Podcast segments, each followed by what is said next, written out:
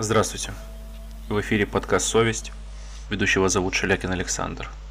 В сегодняшнем выпуске мы с вами вернемся к сборнику «Девять рассказов» американского писателя Джерома Дэвида Селлинджера. Рассмотрим любимый текст моей супруги, который называется «Лапа растяпа». Перевод Риты Райт Ковалевой. Этот текст для сегодняшнего выпуска я выбрал в том числе и потому, что мы получили пожелание от одной из наших слушательниц о том, чтобы мы вернулись к Селлинджеру и рассказали о нем что-нибудь еще. В первом выпуске я пообещал, что мы разберем все 9 рассказов, а также все повести о глазах и вообще, как следует, пройдемся по всему творчеству Джерома Дэвида Селлинджера, потому что это один из моих любимых писателей, и, как оказывается, аудитория тоже восприняла этот выпуск очень позитивно. Это очень радует, и я бы хотел, чтобы в дальнейшем, если у кого-то возникают какие-либо вопросы, какие-либо пожелания в том числе, мы открыты к любому виду обратной связи. Ну а теперь без долгих предисловий, Джером Селлинджер, Лапа Растяпа. Почти до трех часов Мэри Джейн искала дома Лоизы, и когда та вышла ей навстречу к выезду, Мэри Джейн объяснила, что все шло отлично, что она помнила дорогу и совершенно точно, пока не свернула с Мэрик Парквей. «Не Мэрик, а Мэрит, деточка», — сказала Элоиза, и тут же напомнила Мэри Джейн, что она уже дважды приезжала к ней сюда, но Мэри Джейн что-то невнятно простонала насчет салфеток и бросилась к своей машине. Элоиза подняла воротник верблюжьего пальто, повернулась спиной к ветру и осталась ждать. Мэри Джейн тут же возвратилась, вытирая лицо бумажной салфеточкой, но это не помогало, вид у нее все равно был какой-то растрепанный, даже грязный. Элоиза весело сообщила, что завтрак сгорел к чертям, и сладкое мясо, и все вообще. Но оказалось, что Мэри Джейн уже перекусила по дороге. Они пошли к дому, и Элоиза поинтересовалась, почему у Мэри Джейн сегодня выходной. Мэри Джейн сказала, что у нее вовсе не весь день выходной, Просто у мистера Вейнбурга грыжа, и он сидит дома в Ларшменте, а ее дело возить ему вечером почту и писать под диктовку письма. «А что такое грыжа, не знаешь?» – спросила она Элоизу. Элоиза бросила сигарету себе под ноги на грязный снег и сказала, что вообще-то не знает, но Мэри Джейн может не беспокоиться. Это не заразное. «Ага», – сказала Мэри Джейн, и они пошли в дом. Через 20 минут она уже допивала в гостиной первую порцию виски с содовой и разговаривали так, как только умеют разговаривать бывшие подруги по колледжу и соседки по общежитию. Правда, между ними была еще одна более прочная связь. Обе ушли из колледжа, не окончив его. Элоизе пришлось уйти со второго курса в 1942 году, через неделю после того, как ее застали на третьем этаже общежития в закрытом лифте с солдатом, а Мэри Джейн в том же году, с того же курса, Чуть ли не в том же месяце вышла замуж за курсанта Джексонвилловской летной школы в штате Флорида. Это был худенький мальчик из Дилла, штат Миссисипи, влюбленный в авиацию. Два месяца из своего трехмесячного брака с Мэри Джейн он просидел в тюрьме за то, что пырнул ножом сержанта из военного патруля. Селлинджер – прекрасный мастер экспозиции. Вот здесь, как в любой классической новелле, присутствует ярко выраженная экспозиция. Но на что стоит обратить внимание, так это на то, что в этой самой экспозиции вообще нет никаких сколько-нибудь важных для дальнейшего повествования фактов. Описываются вполне себе заурядные детали самой встречи. Нет ни портретов действующих лиц, ни Мэри Джейн, ни Элоизы. Сказано только, что Элоиза ушла со второго курса университета когда ее застали в лифте с солдатом, и сказано буквально несколько слов о неудавшемся браке Мэри Джейн. Но если в этой селлинджеровской экспозиции нет ничего важного, то что же тогда здесь есть? Здесь есть что-то неважное? Нет, на самом деле здесь есть самое важное, что должно присутствовать у любого автора не только в экспозиции его новелл, но и во всем его творчестве. Это сама ткань реальности, сама ткань жизни, которая окружает не нас, как читателей, а самих героев. В дальнейшем мы будем продолжать внимательно следить за несущественными деталями, которые кажутся нам несущественными, но на самом деле являются основными резервуарами смысла и основными мотивами всей селлинджеровской прозы. «Нет-нет», — говорила Элоиза, — «совершенно рыжая». Она лежала на диване, скрестив худые, но очень стройные ножки. «А я слыхала, что блондинка», — повторила Мэри Джейн. Она сидела в синем кресле. «Это, как ее там? Жизнью клялась, что блондинка». «Ну прямо», — Элоиза широко зевнула. «Она же красилась чуть ли не при мне. Что ты, сигареты кончились?» «Ничего, у меня есть целая пачка». «Только где она?» — сказала Мэри Джейн, шаря в сумке. «Это идиотка-нянька», — сказала Элоиза, не двигаясь.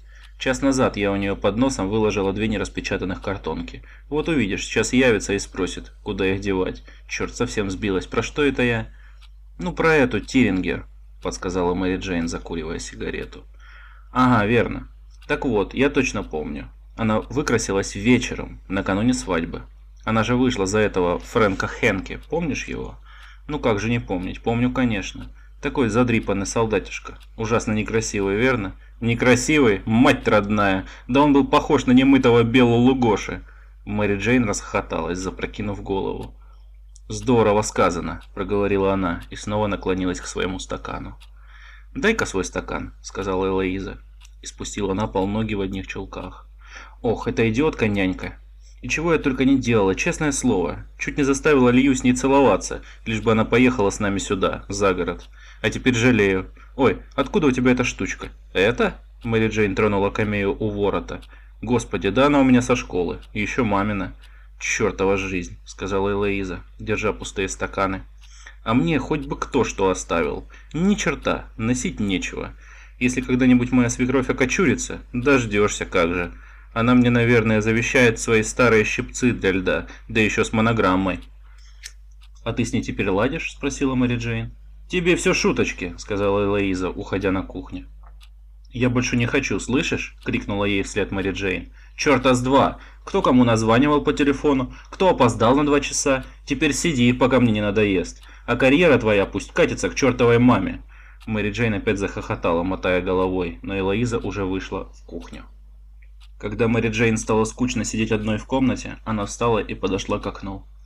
Откинув занавеску, она взялась было рукой за раму, но вымазала пальцы угольной пылью, вытерла их о другую ладонь и отодвинулась от окна. Подмерзала. Слякоть на дворе постепенно переходила в гололед. Мэри Джейн опустила занавеску и пошла к своему синему креслу, мимо двух набитых до отказа книжных шкафов, даже не взглянув на заглавие книжек. Усевшись в кресло, она открыла сумочку и стала рассматривать в зеркальце свои зубы. Потом сжала губы, крепко провела языком по верхней десне и снова посмотрела в зеркальце. «Гололедица началась», — сказала она, оборачиваясь. «Ого, как ты быстро! Не разбавляла, что ли?» Элоиза остановилась, в руках у нее были полные стаканы. Она вытянула указательные пальцы, как дуло пистолетов, и сказала «Не с места! Ваш дом оцеплен!» Мэри Джейн опять закатилась и убрала зеркальце. Элоиза подошла к ней со стаканом. Неловким движением она поставила стакан гостей на подставку но свой из рук не выпустила. Растянувшись на диване, она сказала. «Догадайся, что эта нянька делает?» Расселась всем своим толстым черным задом и читает облачение. Я нечаянно уронила подносик со льдом из холодильника, она на меня как взглянет. Помешала ей, видите ли. «Это последний, слышишь?» Сказала Мэри Джейн и взяла стакан. «Да, угадай, кого я видела на прошлой неделе. В главном зале, в универмаге». «А?» — сказала Элоиза и подсунула себе под голову диванную подушку. Акима Тамирова? Кого? Удивилась Мэри Джейн. Это еще кто? Ну, Аким Тамиров в кино играет.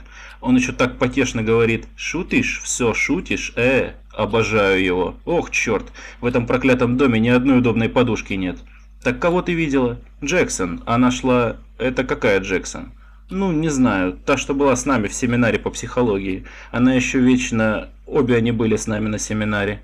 Ну знаешь, с таким огромным... А, Марсия Луиза. Мне она тоже как-то попадалась. Наверное, заговорила тебя до обморока. Спрашиваешь. Ну вот что она мне рассказала. Доктор Уайтинг умерла. Говорит, Барбара Хилл ей писала, что у доктора Уайтинг прошлым летом нашли рак. Вот она и умерла. А весу в ней было всего 62 фунта перед смертью, понимаешь? Ужас, правда? А мне-то что? Фу, какая ты стала злюкая, Лоиза. М да. Ну еще что она рассказывала.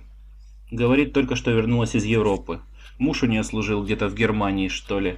Она там была с ним. Дом, говорит, у них был в 47 комнат. Кроме них еще одна семья и 10 слуг. своя верховая лошадь, а ихний конюх раньше служил у Гитлера. Чуть ли не лично его шталмейстер.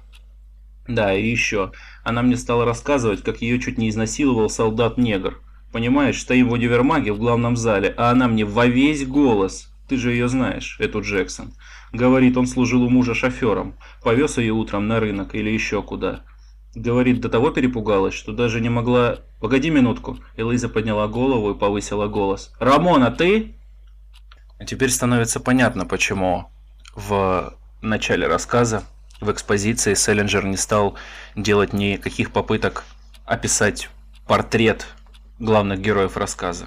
Это произошло потому, что и в дальнейшем он намеревался создавать портрет, психологически в первую очередь, своих героинь только посредством диалога. И здесь, последовательно обсуждая какие-то сплетни, общих подруг из общего прошлого, демонстрируя свою реакцию на те или иные новости, обе подруги проявляют свои черты личностные. Элоиза холодная, отстраненная, достаточно циничная, поверхностная.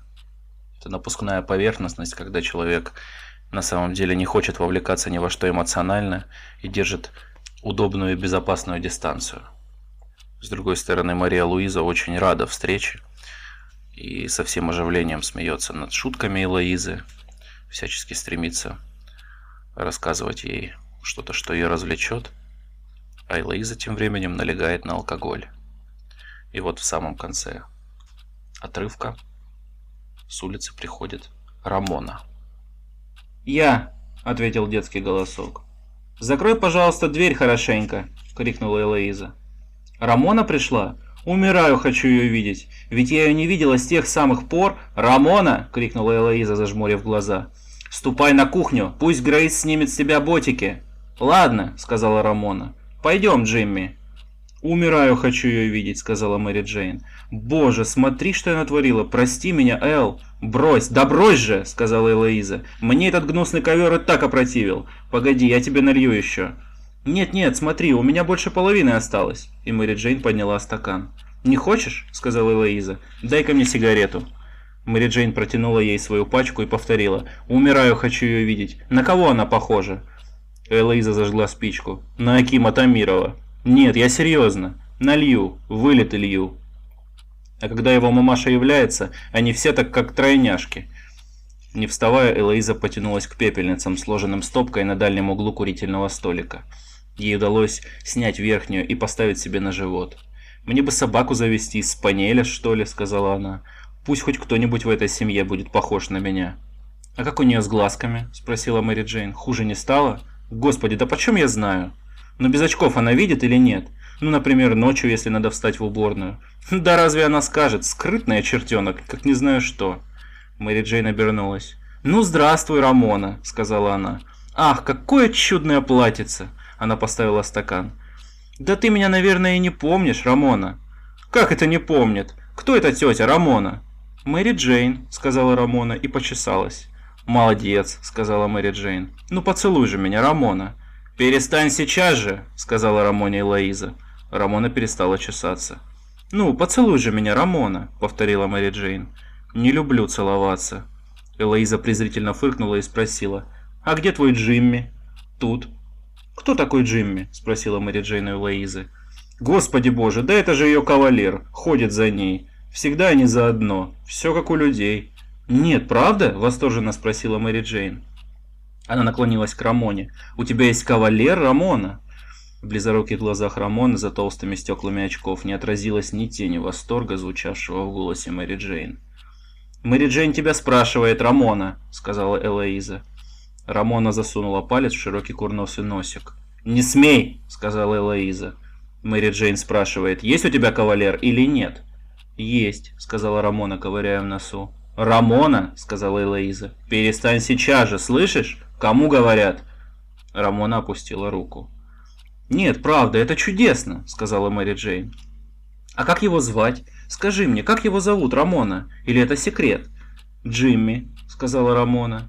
«Ах, Джимми, как я люблю это имя! Джимми, а дальше как, Рамона?» «Джимми Джиммерина», — сказала Рамона. «Не вертись», — сказала Элоиза. О, какое интересное имя! А где же сам Джимми? Скажи, Рамона, где он? Тут, сказала Рамона. Мэри Джейн оглянулась вокруг, потом посмотрела на Рамону с самой нежной улыбкой. «Где тут, солнышко?» «Тут», — сказала Рамона. «Я его держу за руку».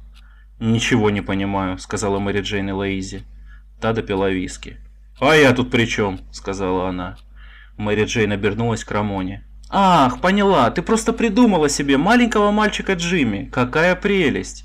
Мэри Джейн приветливо наклонилась к Рамоне. «Здравствуй, Джимми!» — сказала она. «Да разве он станет с тобой разговаривать?» — сказала Элоиза. «Рамона, ну-ка расскажи Мэри Джейн про Джимми». «Что про Джимми?» «Не вертись, стой прямо, слышишь? Расскажи Мэри Джейн, кто он, твой Джимми». «У него глаза зеленые, а волосы черные». «А еще что? Папы, мамы нет». «Еще что? Веснушек нет». «А что у него есть?» «Сабля». «А еще что?» «Не знаю», — сказала Рамона и снова стала почесываться. «Да он просто красавец!» — сказала Мэри Джейн и еще ближе наклонилась вперед. «Скажи, Рамона, а Джимми тоже снял ботики, когда вы пришли?» «Он в сапогах», — сказала Рамона. «Нет, это прелесть», — сказала Мэри Джейн, обращаясь к Алоизе. «Тебе хорошо говорить, а мне целыми днями терпеть. Джимми с ней ест, Джимми с ней купается, Джимми спит на ее кровати, она и ложится-то с самого краю, чтобы его нечаянно не толкнуть». Мэри Джейн сосредоточенно закусила губу, выражая полное восхищение. Потом спросила, откуда она взяла это имя? Джимми Джиммерина? Кто ее знает? Наверное, так зовут какого-нибудь соседского мальчишку? Элоиза зевнула и покачала головой. Да нет тут никаких соседских мальчишек. Тут вообще ребят нету. Меня и то зовут соседка-наседка. Конечно, не в глаза, а... «Мама, а можно мне поиграть во дворе?» – спросила Рамона. Элоиза покосилась на нее. «Ты же только пришла!» «Джимми хочет туда». «Это еще зачем?» Саблю забыл. «О, черт, опять это Джимми, опять эти дурацкие выдумки. Ладно, ступай, ботики не забудь». «Я возьму это?» Рамона взяла обгорелую спичку из пепельницы. «Бери. На улицу не выходи, слышишь?» «До свидания, Рамона», — ласково пропела Мэри Джейн. «До свидания. Пошли, Джимми». Элоиза вдруг вскочила, покачнулась. Дай-ка твой стакан. Не надо, Эл, ей-богу, меня ведь ждут в Ларчмонте. Мистер Вайнбург такой добрый, я никак не могу. Позвони, скажи, что тебя зарезали. Ну, давай стакан, слышишь? Не надо, Эл, честное слово, тут еще подмораживает, а у меня и антифриза почти не осталось, понимаешь? Если я... Ну и пусть все замерзнет к чертям. Иди звони, сообщи, что ты умерла, сказала Элоиза. Ну, давай стакан. Что с тобой делать? Где у вас телефон? «А вон куда он забрался», — сказала Элоиза, выходя с пустым стаканом в столовую. «Вон где». Она вдруг остановилась на пороге столовой и вильнула бедрами, как в танце. Мэри Джейн только хихикнула. И здесь диалог начинает вращаться вокруг маленькой дочки Элоизы Рамоны. И на что нам стоит обратить внимание во всем этом, так это на то, что Элоиза демонстрирует крайне яркое, демонстративное невнимание к своей дочери. С одной стороны, она не разделяет восторг Мэри Джейн. С другой стороны, ведет себя достаточно эгоистично, всячески стремясь вернуться в разговор с Мэри Джейн один на один. И в итоге провожает Рамону по первому ее предложению на улицу с которой она только что вернулась. Также следует обратить внимание, даже не обратить внимание, а просто высказаться об этом стоит, я считаю. Селлинджер вообще в диалогах, в частности, в диалоге именно в этом рассказе, демонстрирует какое-то совершенно потрясающее, инстинктивное, прямо-таки гениальное чувство времени, чувство атмосферы, чувство личности. И тем сложнее его задача, поскольку он пишет о женщинах. Вообще мужская проза о женщинах – это тема для отдельного подкаста, отдельной научной статьи, монографии, чего угодно. Это очень сложная тема.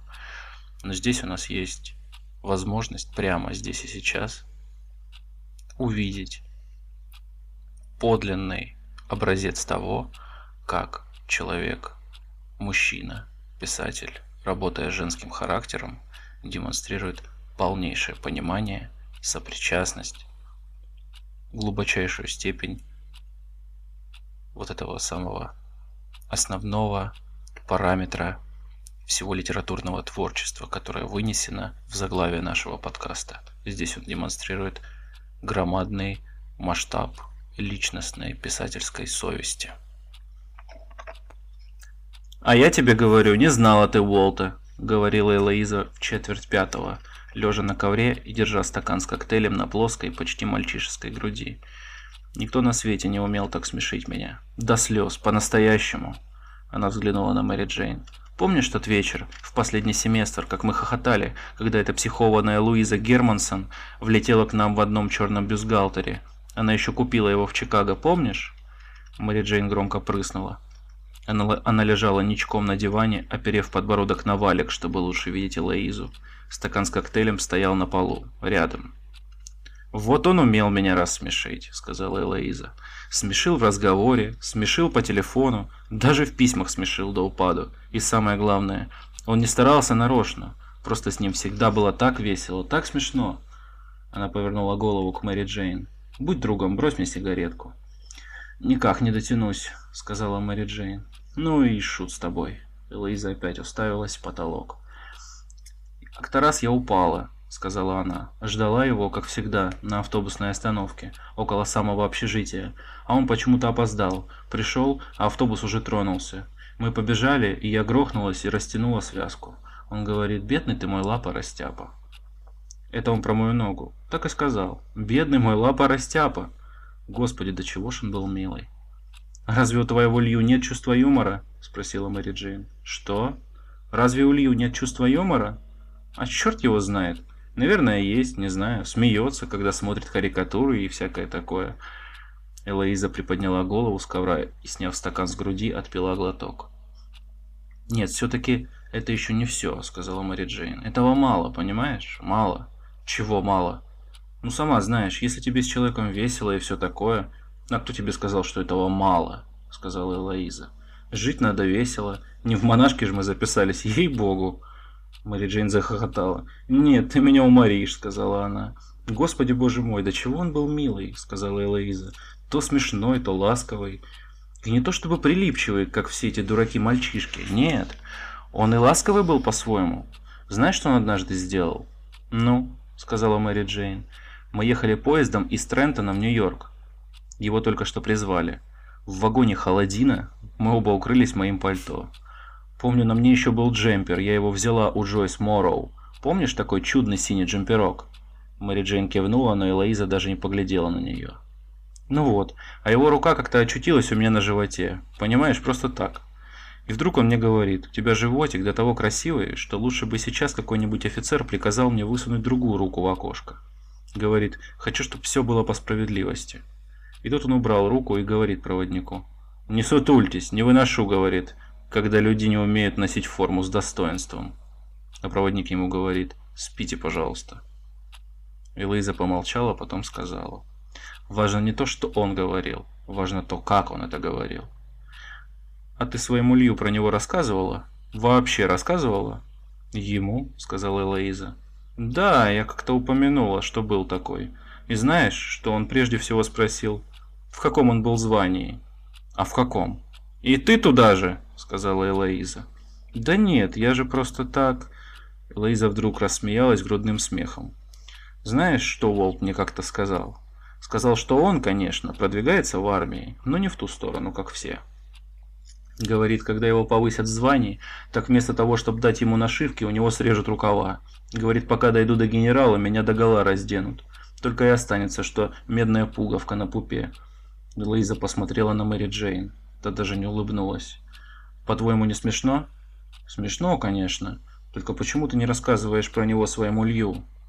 «Почему?» «Да потому что Лью тупица, каких свет не видывал. Вот почему», — сказала Элоиза. «Мало того, я тебе вот что скажу, деловая барышня. Если ты еще раз выйдешь замуж, никогда ничего мужу не рассказывай, поняла?»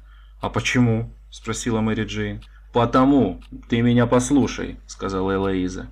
Им хочется думать, что у тебя от каждого знакомого мальчишки всю жизнь с души воротило. Я не шучу, понятно? Да, конечно, можешь им рассказывать что угодно, но правду никогда, ни за что. Понимаешь, правду ни за что. Скажешь, что была знакома с красивым мальчиком, обязательно добавь, что красота у него была какая-то слащавая. Скажешь, что знала остроумного парня, непременно тут же объясни, что он был трепло или задавака. А не скажешь, так он тебе будет колоть глаза этим мальчикам при всяком удобном случае. Да, конечно, он тебя выслушает, очень разумно, как полагается, и физиономия у него будет умная до черта. А ты не поддавайся, ты меня слушай. Стоит только поверить, что они умные, и у тебя не жизнь будет, а сущий ад. Мэри Джейн явно расстроилась, подняла голову с диванного валика и для разнообразия оперлась на локоть, уткнув подбородок в ладонь. Видно, она обдумывала слова Элоизы. «Но не будешь же ты отрицать, что Лью умный?» — сказала она вслух. «Как это не буду?» «Разве он не умный?» — невинным голоском спросила Мэри Джейн. «Слушай», — сказала Элоиза, — «что толку болтать впустую? Давай бросим. Я тебе только настроение испорчу. Не слушай меня». «Чего ты за него замуж вышла?» – спросила Мэри Джейн. «Матерь Божья, да почем я знаю? Говорил, что любит романы Джейн Остин. Говорил, эти книги сыграли большую роль в его жизни. Да-да, так и сказал. А когда мы поженились, я все узнала. Оказывается, он ни одного ее романа не открывал. Знаешь, кто его любимый писатель?» Мэри Джейн покачала головой. «Эл Мэннинг Вайнс. Слыхала про такого?» «Нет». «Я тоже. И никто его не знает. Он написал целую книжку про каких-то людей, как они умерли с голоду на Аляске. Их было четверо. Лью и название книжки не помнит, но говорит, она изумительно написана. Видала?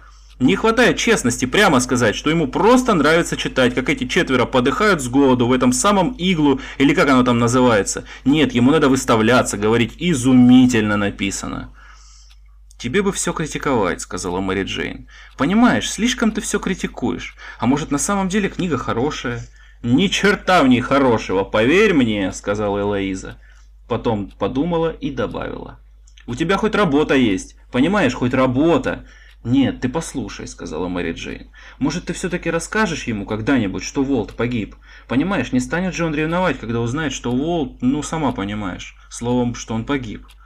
Ах ты моя миленькая, дурочка ты моя невинная, а еще карьеру делаешь, бедняжечка, сказала Элоиза. Да тогда будет в тысячу раз хуже. Он из меня кровь выпьет, ты пойми. Сейчас он только и знает, что я дружила с каким-то Волтом, с каким-то остряком-солдатиком. Я ему ни за что не скажу, что Волт погиб. Ни за что на свете. А если скажу, что вряд ли, так скажу, что он убит в бою. Мэри Джейн приподняла голову, потерлась подбородком об руку. «Эл», — сказала она, — «ну?» Почему ты мне не расскажешь, как он погиб? Клянусь, я тебя никому не выдам, честная благородная. Ну, пожалуйста. Нет. Ну, пожалуйста, честная благородная, никому. Элоиза допила виски и поставила стакан прямо на грудь. Ты расскажешь Акиму Тамирову, проговорила она. Да что ты? То есть я хочу сказать, ни за что, никому. Понимаешь, его полк стоял где-то на отдыхе, сказала Элоиза. Передышка между боями, что ли. Так в письме было, мне его друг написал. Волт с одним парнем упаковывали японскую плитку. Их полковник хотел ее отослать домой. А может распаковывали, вынимали из ящика, чтобы перепаковать, точно не знаю. Слово, в ней было полно бензина и всякого хламу. Она и взорвалась прямо у них в руках. Тому второму только глаз выбило. Элоиза вдруг заплакала и крепко обхватила пальцами пустой стакан, чтобы он не опрокинулся ей на грудь. Соскользнув с дивана, Мэри Джейн на четвереньках подползла к Элоизе и стала гладить ее по голове. «Не плачь, Эл, не надо, не плачь». «Разве я плачу?» — сказала Элоиза. «Да, да, понимаю, не надо. Теперь уж не стоит, не надо». Стукнула парадная дверь. «Рамона явилась», — протянула Элоиза в нос. «Сделай милость, пойди на кухню и скажи этой самой, как ее, чтобы она накормила ее пораньше, ладно?» «Ладно, ладно, только ты не плачь, пообещаешь?» «Обещаю. Ну, иди же. Мне неохота сейчас идти в эту чертову кухню». Мэри Джейн встала, пошатнулась, выпрямилась и вышла из комнаты. Вернулась она минуты через две. Впереди бежала Рамона. Бежала она, стуча пятками, стараясь как можно громче шлепать расстегнутыми ботиками. «Ни за что не дает снять ботики!» — сказала Мэри Джейн. Элоиза, так и не поднявшись с пола, лежала на спине и сморкалась в платок. Не отнимая платка, она сказала Рамоне. «Ступай, скажи Грейс, пусть снимет с тебя боты. Ты же знаешь, что нельзя в ботиках «Она в уборной», — сказала Рамона. Элоиза скомкала платок и с трудом села. «Дай ногу», — сказала она. «Нет, ты сядь, слышишь?» «Да не там, тут, тут! О, Господи!» Мэри Джейн ползала под столом на коленях, ища сигареты. «Слушай, знаешь, что случилось с Джимми?» — сказала она. «Понятия не имею. Другую ногу, слышишь? Другую ногу! Ну!» «Попал под машину», — сказала Мэри Джейн. «Какой ужас, правда?» «А я видела Буяна с косточкой», — сказала Рамона. «Что там с твоим Джимми?» — спросила ее Элоиза. «Его переехала машина. Он умер. Я хотела отнять косточку у Буяна, а он не отдавал. «Дай-ка лоб», — сказала Элоиза. Она дотронулась до лобика Рамоны. «Да у тебя жар. Ступай, скажи Грейс, чтобы покормила тебя наверху. И сразу в кровать. Я потом приду. Иди же, иди, пожалуйста. И забери свои ботики». Медленно, как на ходулях, Рамона прошагала к дверям. «Брось ко мне сигаретку», — попросила Элоиза. «И давай еще выпьем». Мэри Джейн подала Элоизе сигаретку.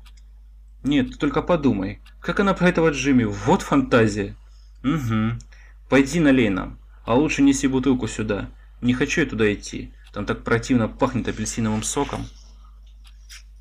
той самой экспозиции в самом начале рассказа Селлинджер обмолвился о том, что Элоиза была отчислена из университета из-за того, что ее застали в запертом лифте с неким солдатом. И теперь Элоиза рассказывает после целого дня, проведенного в распитии виски, рассказывает о неком Волте, том самом солдате, из-за которого она была отчислена. И она искренне, впервые за весь рассказ, искренне, чисто, без каких-либо негативных коннотаций, рассказывает о том, насколько он был мил с ней, и во всем видно, насколько она сильно была в него влюблена. И очень интересен сам факт и обстоятельства его гибели. Здесь есть небольшая деталь, но ее тоже очень важно уловить, что погиб Волт не на полях сражений. Он погиб, осуществляя акт мародерства для вышестоящего начальства. И вся абсурдность его смерти, равно так же, как и абсурдность всей жизни, которую прожила Элоиза с тех пор, как Волта не стало, гложет ее. Именно этим объясняется ее тотальное неприятие всего окружающего, собственной жизни, собственного дома, собственного мужа, собственного прошлого, собственной дочери, буквально всего. И в конце этого эпизода вновь появляется Рамона, которая заболела. Но и это никаким образом не способно повлиять на безучастность Лоизы. Она отправляет ее к няньке, которая должна ее покормить и уложить спать. Она же обещает прийти к ней позже. В пять минут восьмого зазвонил телефон. Элоиза встала с кушетки у окна и начала в темноте нащупывать свои туфли. Найти их не удалось. В одних чулках она медленно, томной походкой направилась к телефону. Звонок не разбудил Мэри Джейн. Уткнувшись лицом в подушку, она спала на диване. «Алло», — сказала Элоиза в трубку. Верхний свет она не включила. «Слушай, я за тобой не приеду. У меня Мэри Джейн. Она загородила своей машиной въезд, а ключа найти не может. Невозможно выехать. Мы 20 минут искали ключ. В этом самом, как его, в снегу, в грязи. Может, Дик и Милдред тебя подвезут?» Она послушала, потом сказала. «Ах, так? Жаль, жаль, дружок. А вы бы, мальчики, построили шеренгу и марш, марш домой. Только команду левой, правой, левой, правой. Тебя командиром». Она опять послушала. «Вовсе я не острю», — сказала она. «Ей-богу, и не думаю. Это у меня чисто нервное». И она повесила трубку. Обратно в гостиную она шла уже не так уверенно. Подойдя к кушетке у окна, она вылила остатки виски из бутылки в стакан. Вышло примерно с полпальца, а то и больше. Она выпила залпом, передернулась и села. Когда Грейс включила свет в столовой, Элоиза вздрогнула. Не вставая, она крикнула Грейс. «До восьми не подавайте, Грейс! Мистер Венглер немножко опоздает!» Грейс остановилась на пороге столовой. Лампа освещала ее сзади. «Ушла ваша гостья?» спросила она. Нет, отдыхает. Так, сказала Грейс. «Миссис Венглер, нельзя бы моему мужу переночевать тут? Места у меня в комнатке хватит, а ему в Нью-Йорк до утра не надо, да и погода хуже нет. Вашему мужу? А где он?» «Да тут», — сказала Грейс. «Он у меня на кухне сидит». «Нет, Грейс, ему тут ночевать нельзя». «Как, как вы сказали, мэм?» «Ему тут ночевать нельзя, у меня не гостиница». Грейс на минуту застыла, потом сказала «Слушаю, мэм», и вышла на кухню. Лоиза прошла через столовую и поднялась по лестнице, куда падал смутный отцвет из столовой. На площадке валялся Рамонин ботик. Элоиза подняла его и с силой швырнула через перила вниз. Ботик с глухим стуком шлепнулся на пол. В Рамониной детской она включила свет, крепко держась за выключатель, словно боялась упасть. Так она постояла минуту, уставившись на Рамону. Потом выпустила выключатель и торопливо подошла к кроватке. «Рамона, проснись! Проснись сейчас же!» Рамона спала на самом краешке кроватки, почти свесив задик через край. На столике, разрисованном утятами, лежали стеклами вверх очки с аккуратно сложенными тушками. «Рамона!» Девочка проснулась с испуганным вздохом. Она широко раскрыла глаза и тут же сощурилась. «Мам, ты же сказала, что Джимми Джиммерина умер, что он попал под машину». «Что?» «Слышишь, что я говорю? Почему ты опять спишь на краю?» «Потому». «Почему? Потому, Рамона, я тебе серьезно спрашиваю, не то...» «Потому что не хочу толкать Микки». «Кого?» «Микки», — сказала Рамона и почесала нос. «Микки Микерана». Голос у Элоизы сорвался до визга. «Сию минуту ложись посередке, ну!» Рамона испуганно уставилась на мать. «Ах, так?» И Элоиза схватила Рамону за ножки и, приподняв их, не то перетащила, не то перебросила ее на середину кровати. Рамона не сопротивлялась, не плакала. Она дала себя передвинуть, но сама не пошевельнулась. «А теперь спи!» — сказала Элоиза, тяжело дыша. «Закрой глаза!» «Что я тебе сказала? Закрой сию минуту!» Рамона закрыла глаза. Элоиза подошла к выключателю и потушила свет. В дверях она остановилась и долго-долго не уходила. И вдруг метнулась в темноте к ночному столику. Ударилась коленкой о ножку кровати, но сгоряча даже не почувствовала боли. Схватив обеими руками Рамонины очки, она прижала их к щеке, слезы ручьем покатились на стекла. «Бедный мой лапа растяпа», — повторяла она снова и снова. «Бедный мой лапа растяпа». Потом положила очки на столик стеклами вниз. Наклоняясь, она чуть не потеряла равновесие, но тут же стала подтыкать одеяло на кроватке Рамоны. Рамона не спала. Она плакала, и, видимо, плакала уже давно. Мокрыми губами Лоиза поцеловала ее губы, убрала ей волосы со лба и вышла из комнаты. Спускаясь с лестницы, она уже сильно пошатывалась и, сойдя вниз, стала будить Мэри Джейн. «Что? Кто это? Что такое?» Мэри Джейн рывком села на диване. «Слушай, Мэри Джейн, милая», — схлипывая, сказала Элоиза, «помнишь, как на первом курсе я надела платье? Помнишь? Такое коричневое с желтеньким. Я его купила в Бойзе. А Мириам Белл сказала, таких платьев в Нью-Йорке никто не носит. Помнишь? Я всю ночь проплакала». Элоиза схватила Мэри Джейн за плечо. «Я же была хорошая», — умоляюще сказала она. «Правда, хорошая?»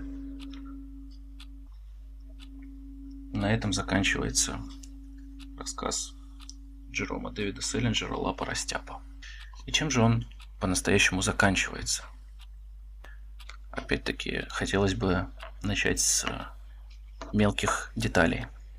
Во-первых, мне очень бросается в глаза всякий раз, когда я читаю Селлинджера, это его пристрастие к, к тем моментам, когда герои его рассказов сталкиваются со всей жестокостью окружающего их мира. И сталкиваются они с этой жестокостью посредством постоянного переживания какой-то неожиданной боли. Кто-то стукается, кто-то что-то прожигает, кто-то что-то переворачивает, разбивает, разливает. Тут только в этом рассказе Мэри Джейн разлила виски, и в самом его конце Элоиза ударилась ногой. И еще одна небольшая деталь – это очки Рамоны. Почти в самом начале текста Мэри Джейн спрашивала у Элоизы о том, как обстоят дела со зрением Рамоны. На что Элоиза отмахнулась и сказала, что ребенок скрывает от нее настоящее положение вещей.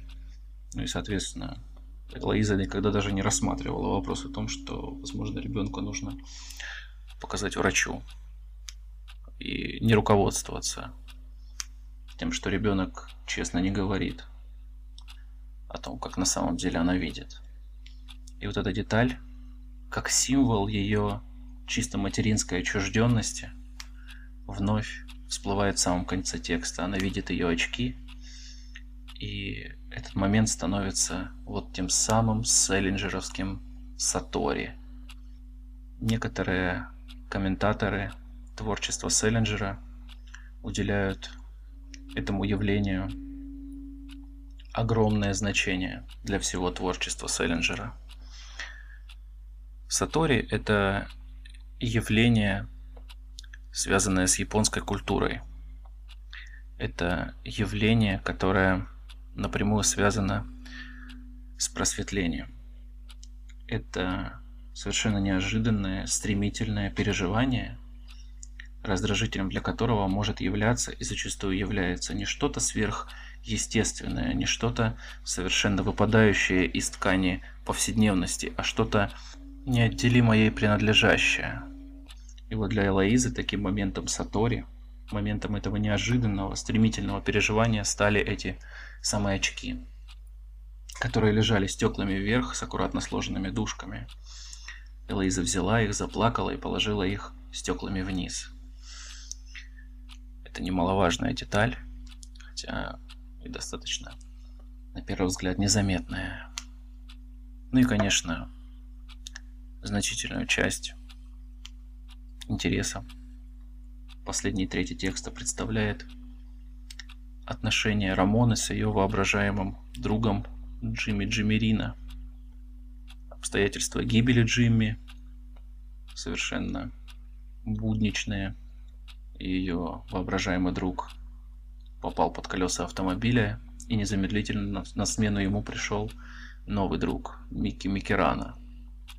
И это совершенно детская фантазия, искренняя и чистая во всей своей безжалостности детского мировоззрения предстает перед Элоизой как отражение ее собственного решения о том, как она распорядилась своей жизнью после гибели Волта.